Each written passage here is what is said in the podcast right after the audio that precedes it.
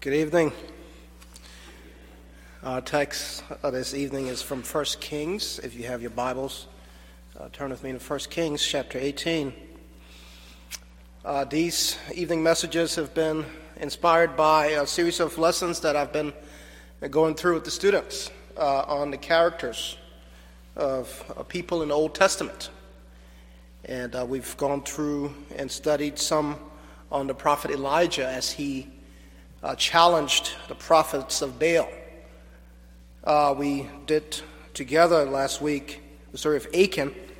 Um, I haven't had much time to reflect much on that after the Sunday school lesson or after the Wednesday lesson, so maybe the next time we meet, I might do a message on, on Achan. But uh, today we're going to be doing Elijah and the God who answers by fire. Our text, uh, 1 Kings 18, starting verses uh, 16 to 46.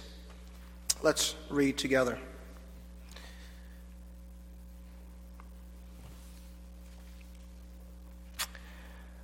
So Obadiah went to meet Ahab and told him. And Ahab went to meet Elijah. And when Ahab saw Elijah and said to him, Is it you, you troubler of Israel? And he answered, I have not troubled Israel, but you have in your father's house, because you have abandoned the commandments of the Lord and followed the Baals. Now therefore send and gather all Israel to Mount to me at Mount Carmel, and the four hundred and fifty prophets of Baal and the four hundred priests of Ashereth who eat at Jezebel's table. So Ahab sent to all the people of Israel and gathered the prophets together at Mount Carmel. And Elijah came near to all the people and said, how long will you go limping between two different opinions? If the Lord is God, follow him. But if Baal, then follow him. And the people did not answer him a word. Then Elijah said to the people, I, even I, only am left a prophet of the Lord, but Baal's prophets are 450 men. Let two bulls be given to us, and let them choose one bull for themselves, and cut it in pieces and lay it on the wood but put no fire to it. And I will prepare the other bowls and lay it on the wood and put no fire to it. And you call upon the name of your God, and I will call upon the name of the Lord, the God who answers by fire. And the God who answers by fire, he is God.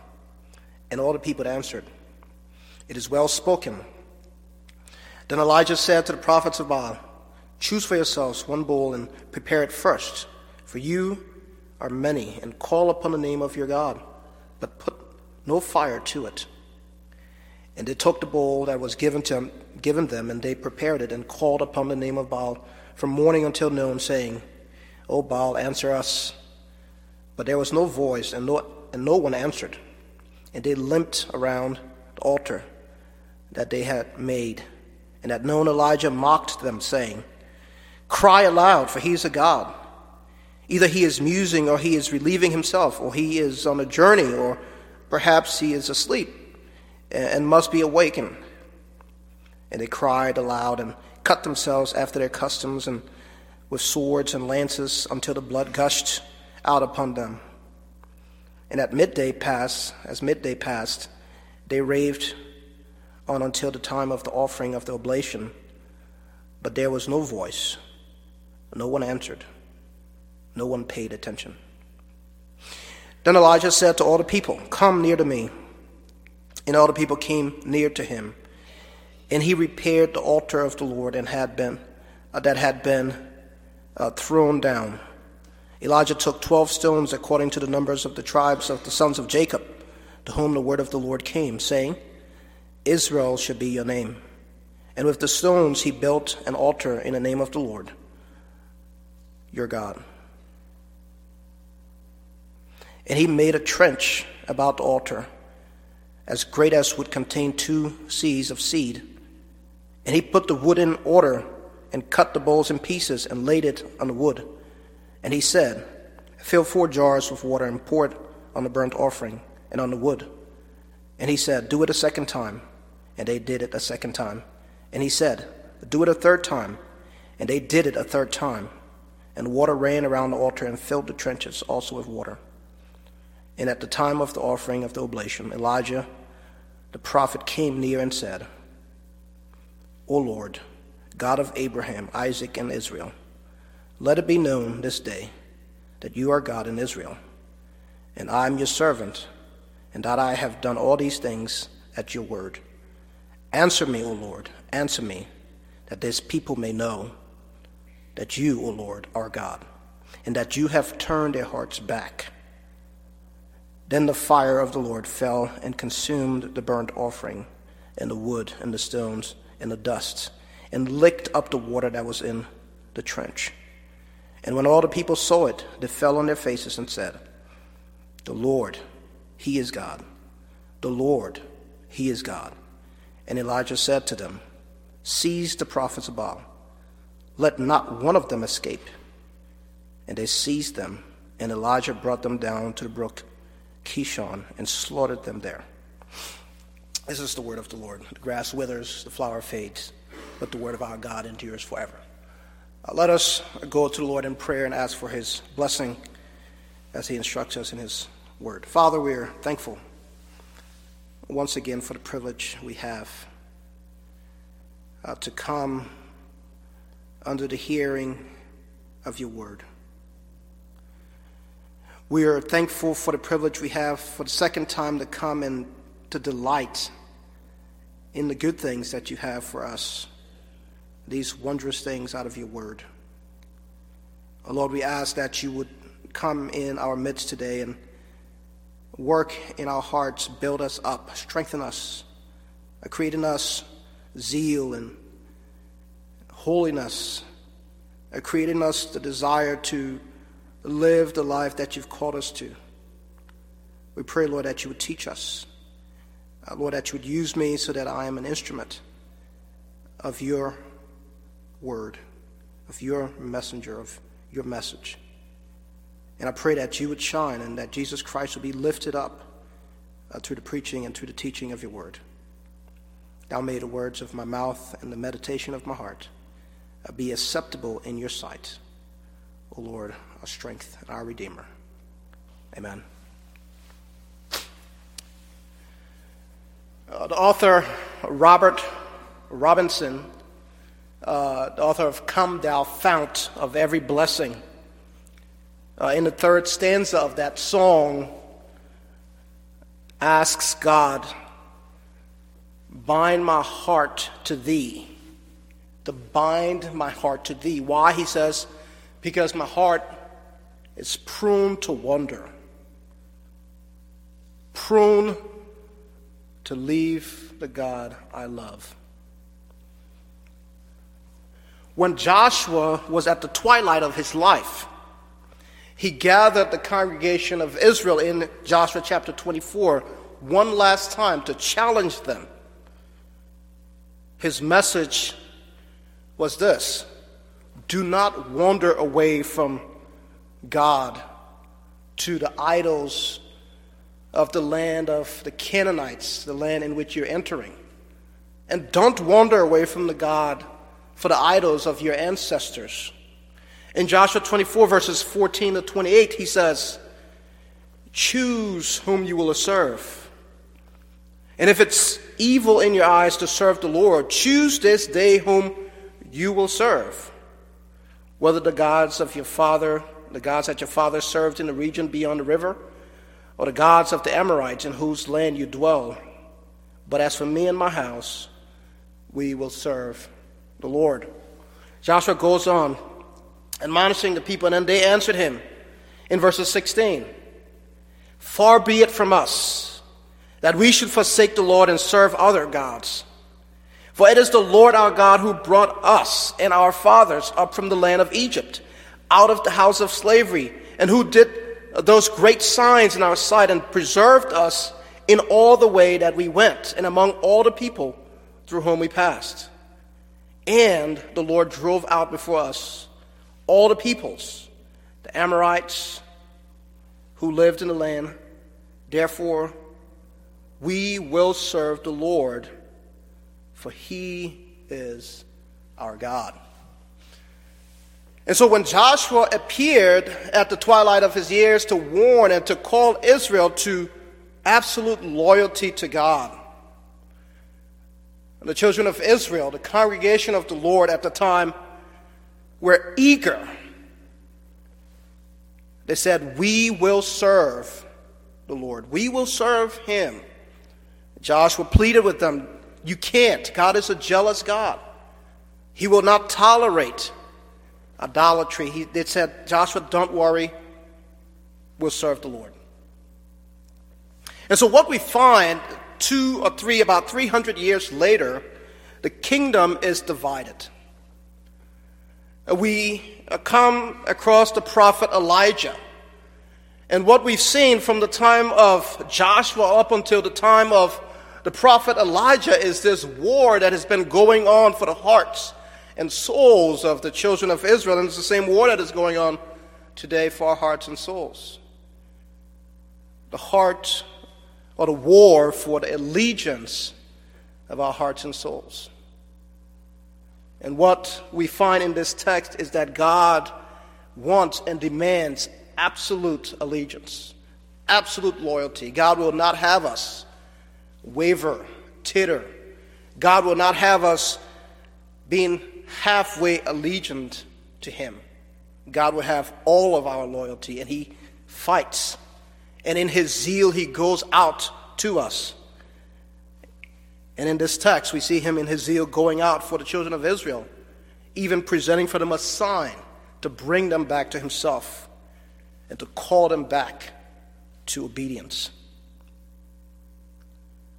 And so, this passage before us is a passage about God's people and their wandering hearts, and, and God as the great, zealous, jealous God, the Father of His children, going out in His zeal and with mercy bringing His people back and demanding their total loyalty to Him. The wandering hearts of God's people, in His mercy, bringing them back in zeal and commanding them to loyalty. That's what we're going to look at. Where do we see this happening? God's people's wandering and wavering heart. First, in verses 21. Uh, here is some background to our story. Elijah is a prophet that ministers during the time of this wicked king, King Ahab. Uh, king Ahab was part of, was part of uh, Omri's dynasty, and who was Omri, his father? Omri was the eighth king of the northern kingdom of Israel who reigned about 874 to 853. Uh, he founded a dynasty, Omri, for, that lasted for 40 years. And he and his sons, Ahab and, their two, and Ahab's two sons, Ahaziah and Jehoram, uh, ruled during this span of 40 years of the Omri dynasty. This dynasty had an impact beyond uh, the biblical and historical record, being mentioned on the famous Moabite stone and in several Assyrian inscriptions. Omri was a general in the army of King Elah, son of Baasha. When Eli was assassinated, assassinated, Omri was acclaimed king by his own forces in the field. This is found in 1 Kings 16. He prevailed in a resulting civil war and occupied Tirzah, the capital city. And sooner he moved that city and renamed the capital of Israel to Samaria. And he built fortifications uh, throughout that place during his reign. Omri also made alliances with the Phoenicians, even as David and Solomon had done before him. But then his son, Ahab, went a step further. He married into the family of the Phoenicians, or the Sidonians, rather. Uh, he married Jezebel, and the name itself is a name that lives in infamy. Any of us who are familiar with the biblical record knows about Jezebel. Uh, this was a notorious queen that was brought into Israel during a time when Israel's God was still Jehovah, Yahweh. And Jezebel had as her ambition to, to overturn that policy of Yahweh being the God of Israel and bringing in her gods, the god Baal and Ashtoreth the God of the sky, the God who controlled the sun, who controlled the lightning, who was in charge of the weather, and his consort, Asherah, who was in charge of fertility and the growing of plants and things in the natural order.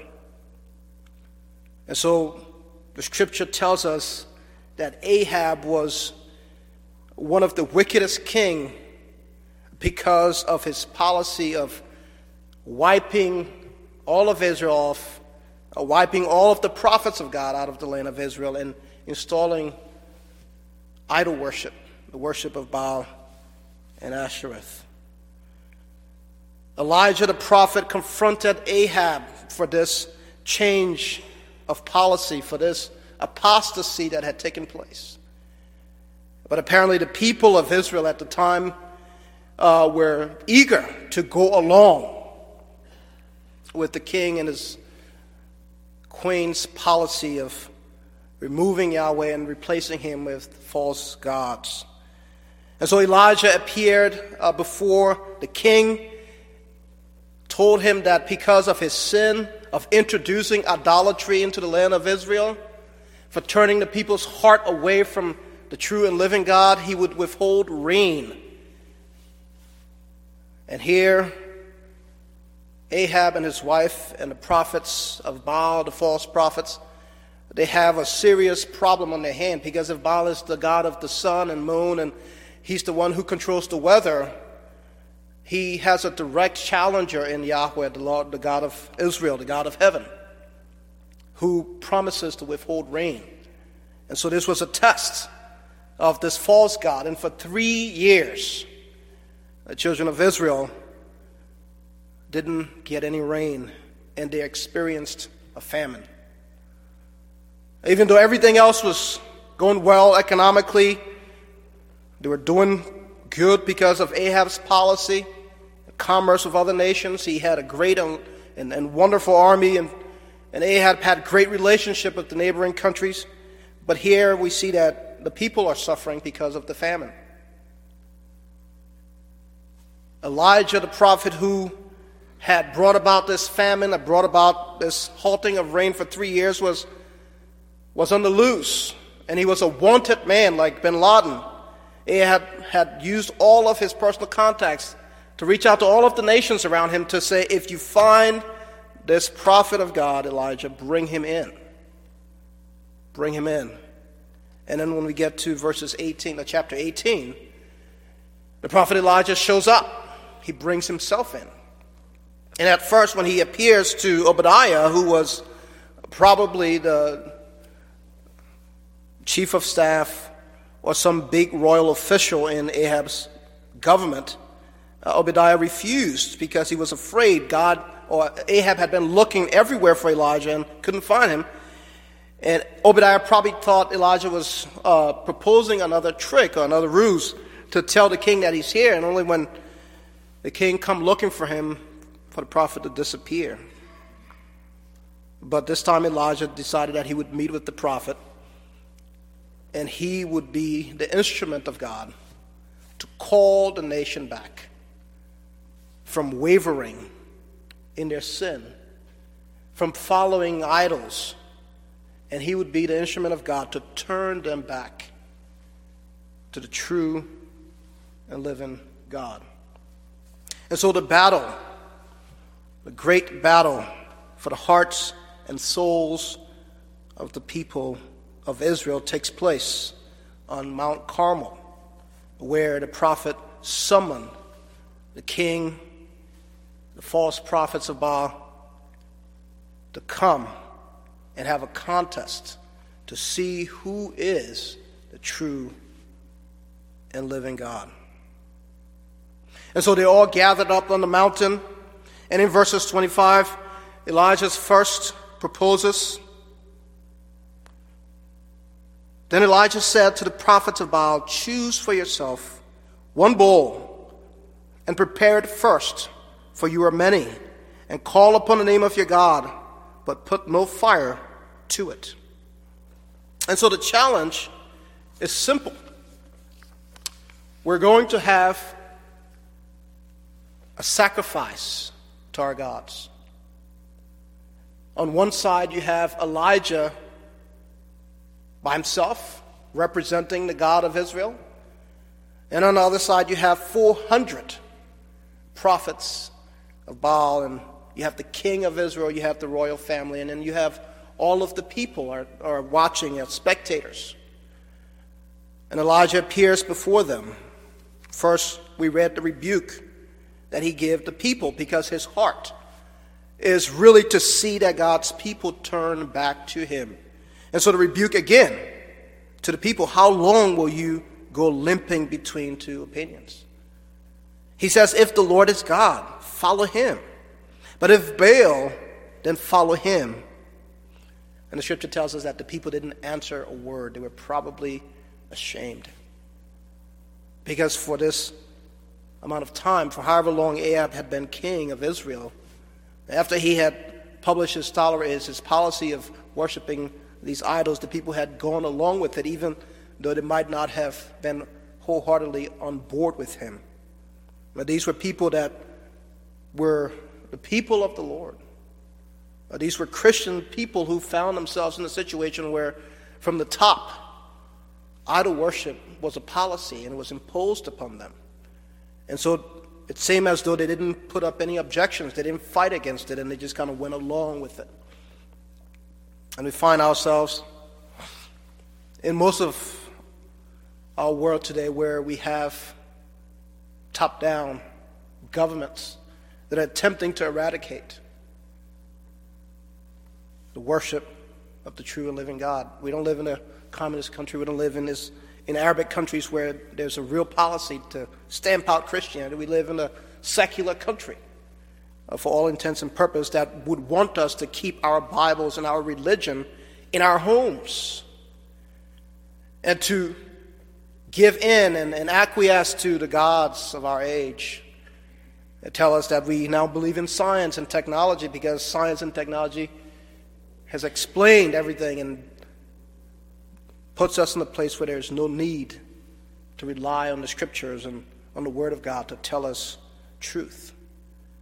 We live in a place and time where many have forsaken the worship of God, many have left the church, many are doubting, and many are wavering in their opinion, in their faith, and in their hearts about who and whether the true and living God is God. And so, this challenge to the people of Israel is a challenge to us. How long do we waver? How long are we going to keep holding and limping, as the scripture says, between two different opinions? If the Lord is God, follow him. And so, the call to the prophets of Baal select yourself a bull, make an altar, call upon your God. Whichever God would come down and consume the offering, this God has proven himself to be the God that is the true and living God. And so the prophets of Baal goes to work to set up their altar. They, they, they, they cut up their bowl and put him on it, and they start out to pray to their God. Nothing's happening. Time is going on, and they're carrying on their ceremony. They're chanting and they're singing they're ripping their, their, their, their skin and their flesh to pieces. They're using their blood and mingling it with the offerings. This was their custom to chant, to sing, to cut themselves, because their God was like themselves. Their God was their gods were like men. Their gods were like people. Their gods could go to uh, the restroom. Their gods could go on a journey. Their gods could sleep. And so Elijah starts to taunt them. Maybe he's on a journey, he's, he's far away. Maybe you need to, to call louder for him to come. Or maybe he's using the restroom and he needs to be in the private right now and give him some time and he'll show up.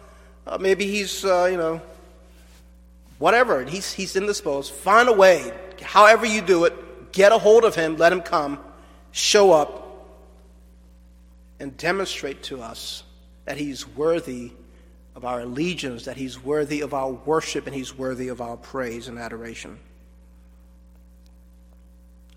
And so this goes on. The people cut themselves, they sing and they cry out to Baal, and on and on and on, and nothing happens. And it's interesting the refrain uh, that is used over and over. In verses 29,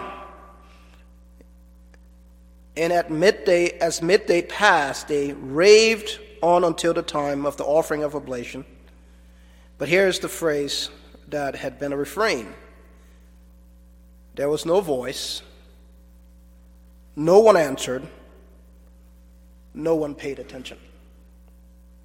You see, this is the response that we get from idols. They're like the wood that people use to carve out these gods. They have no ears, they can't hear. They have no life because they were created by the people who worship them. No one answered, and no one paid attention. Why? Because they were praying to and worshiping a false God. Now, you would think at this time in the lives of these people, they would have already known that this God, this idol that they were given their allegiance to, this idol that they were worshiping, was a false God. They, they should have known by now. Why? Because he supposedly was the God of lightning and thunder and rain and storms and, and things of that sort. But here, there have been no rain for three years. And these prophets and these people have been praying to these gods for many years throughout this famine, and they have not showed up.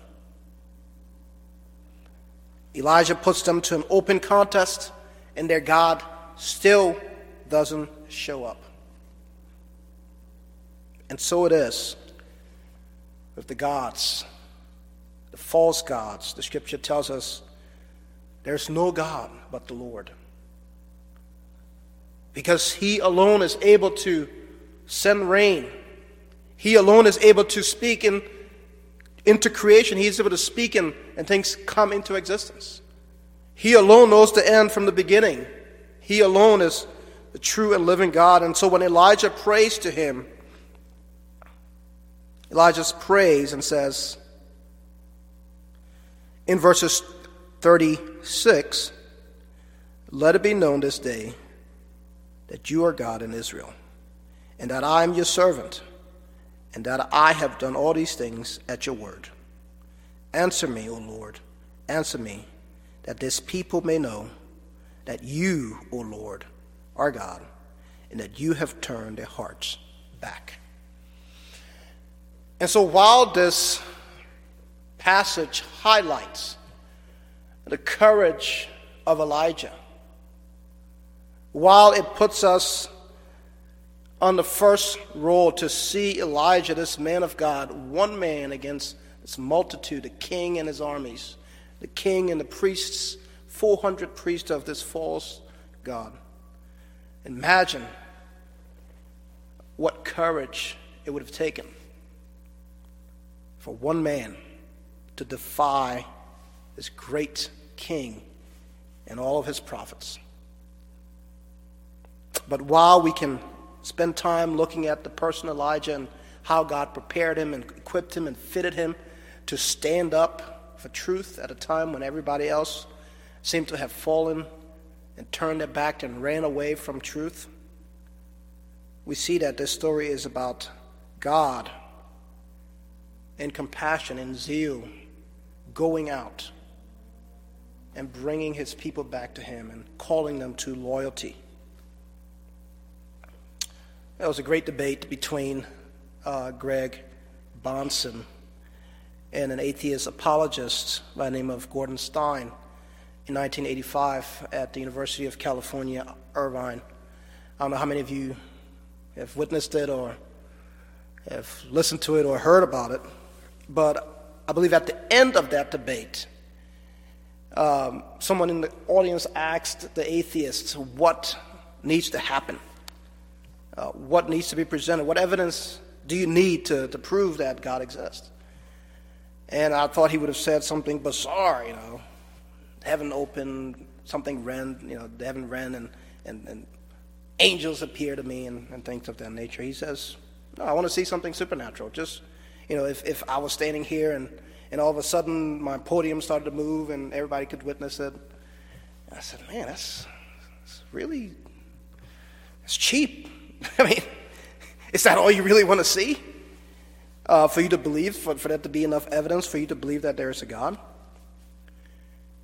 But here is God condescending to the children of Israel. God had sent his prophets, preached to them. God had withheld the rain for three years. Still, they're holding back. Elijah shows up, ultimate challenge, and he prays before them. And he says, I'm doing this so that you all, all of you can see, people, that I'm a servant of God. And he says, God, answer me that this people may know that you are God and that you have turned their hearts back. And so Elijah is not doing it for his own name, for his own fame. He's not doing it because he's trying to put Ahab in his place, show him off, shame him. He said he's doing it so that the Lord would turn the people's hearts back, so that they will know that it's God who's turning their hearts back. This great sign. In verses 38, it says, Then the fire of the Lord fell and consumed the burnt offering, and the wood, and the stones, and the dusts, and lick up the water that was in the trenches, or in the trench. Verse 39 And when all the people saw it, they fell on their faces and said, The Lord, He is God. The Lord, He is God. This was the response. And this was exactly what the Lord was going for. That His people would acknowledge that He Jehovah, the creator of all things, the God who created them, the God who called them out of Ur of the Chaldees through Abraham, the God who delivered them out of slavery in Egypt, the God who took them through the Red Sea, the God who brought them into the promised land and gave them the land, the God that they had forsaken and had gone after idols. He is God. And He is worthy of their worship and their loyalty and their commitments, and He alone is deserving of it. So the atheists want a sign. And what sign has, has God given to his people? It's interesting, during the course of the debate, he would not listen, uh, even though evidence was presented to him. But how has God gone out of his way to give us a sign? So that we, his people, can have confidence in him. What about the empty tomb? The empty tomb that cannot be historically refuted. No evidence has been marshaled to refute the fact that Christ was raised. How about the fact that God became man and dwelt among us, and we beheld his glory as the only begotten of the Father, full of grace and truth? And that the apostles and the prophets and more than 500 New Testament witnesses attested to this fact. How about the reality that Christ lives among us? And his life was a life that we, when given to us, is a vicarious life. He lived perfectly for us. The fact that he suffered and was brutalized and whipped with the cat of nine tails so that his body bled out and was pierced of a spear so that blood and water mingled, uh, mingled from his side? What about the fact that he was on the cross and, and, and after some hours said it is finished and, and died and was buried and after three days rose again? This is the sign that God has given to his church that whosoever believes in him should not perish but have everlasting life. And so God has not left us without a sign. God has given us this supernatural sign that's irrefutable in the empty tomb, the resurrection of Christ. At his ascension, the scripture tells us that more than 500 people were witnesses to it. When he ascended into heaven, he told them, All power has been given to me. Go into all the world and make disciples baptizing them in the name of the Father and Son and of the Holy Ghost, And he says, I am with you always, even to the ends of the age. And so, as we anticipate, as we wait for the coming of the Lord, Jesus, we wait in hope. We wait with the fact that we have been given ample signs. And our God, in his zeal and love for his own holiness, has come after us. In love, he chose us. He adopted us. He made us into sons and daughters and brought us into his family. He's given us his name. He's united himself to us. And he sent his Holy Spirit to indwell us. And yet, we wander, prone to wander. Lord, I feel it. Tim Challies wrote Within us is this constant competition, this constant battle between two prunes. We're being renewed, we're being made holy and over the course of life, sin's power is fading as the greater inclination towards holiness overwhelm and overcome the dying inclination to sin. And this is where we are in the world. And God calls us, in the words of the hymn writer, prone to wonder, Lord, I feel it, prone to leave the God I love. And the second part to that song is Here's my heart. Take it, seal it, seal it for your courts above. God is calling us to complete loyalty to Him, not to waver between two sides, to cast aside the idols and flee to Him, because He, in His grace, has come and invited us, called us to Himself. And so we pray, here's my heart, take and seal it seal it for our courts above. Let's pray together. Father in heaven, we are so thankful for your grace and mercy to us. Thank you for the stories that you've given us to affirm your great zeal and love and jealousy for your people. That you come when we're wavering, when we're lingering, when we, Lord, are caught in the midst of the battle for our souls. You come and you rescue us and you reveal Christ to us. You make us your own. We pray that you'll give us the grace that we need to continue to give you our hearts so you can seal it for your courts above. We ask these things in Jesus' name. Amen.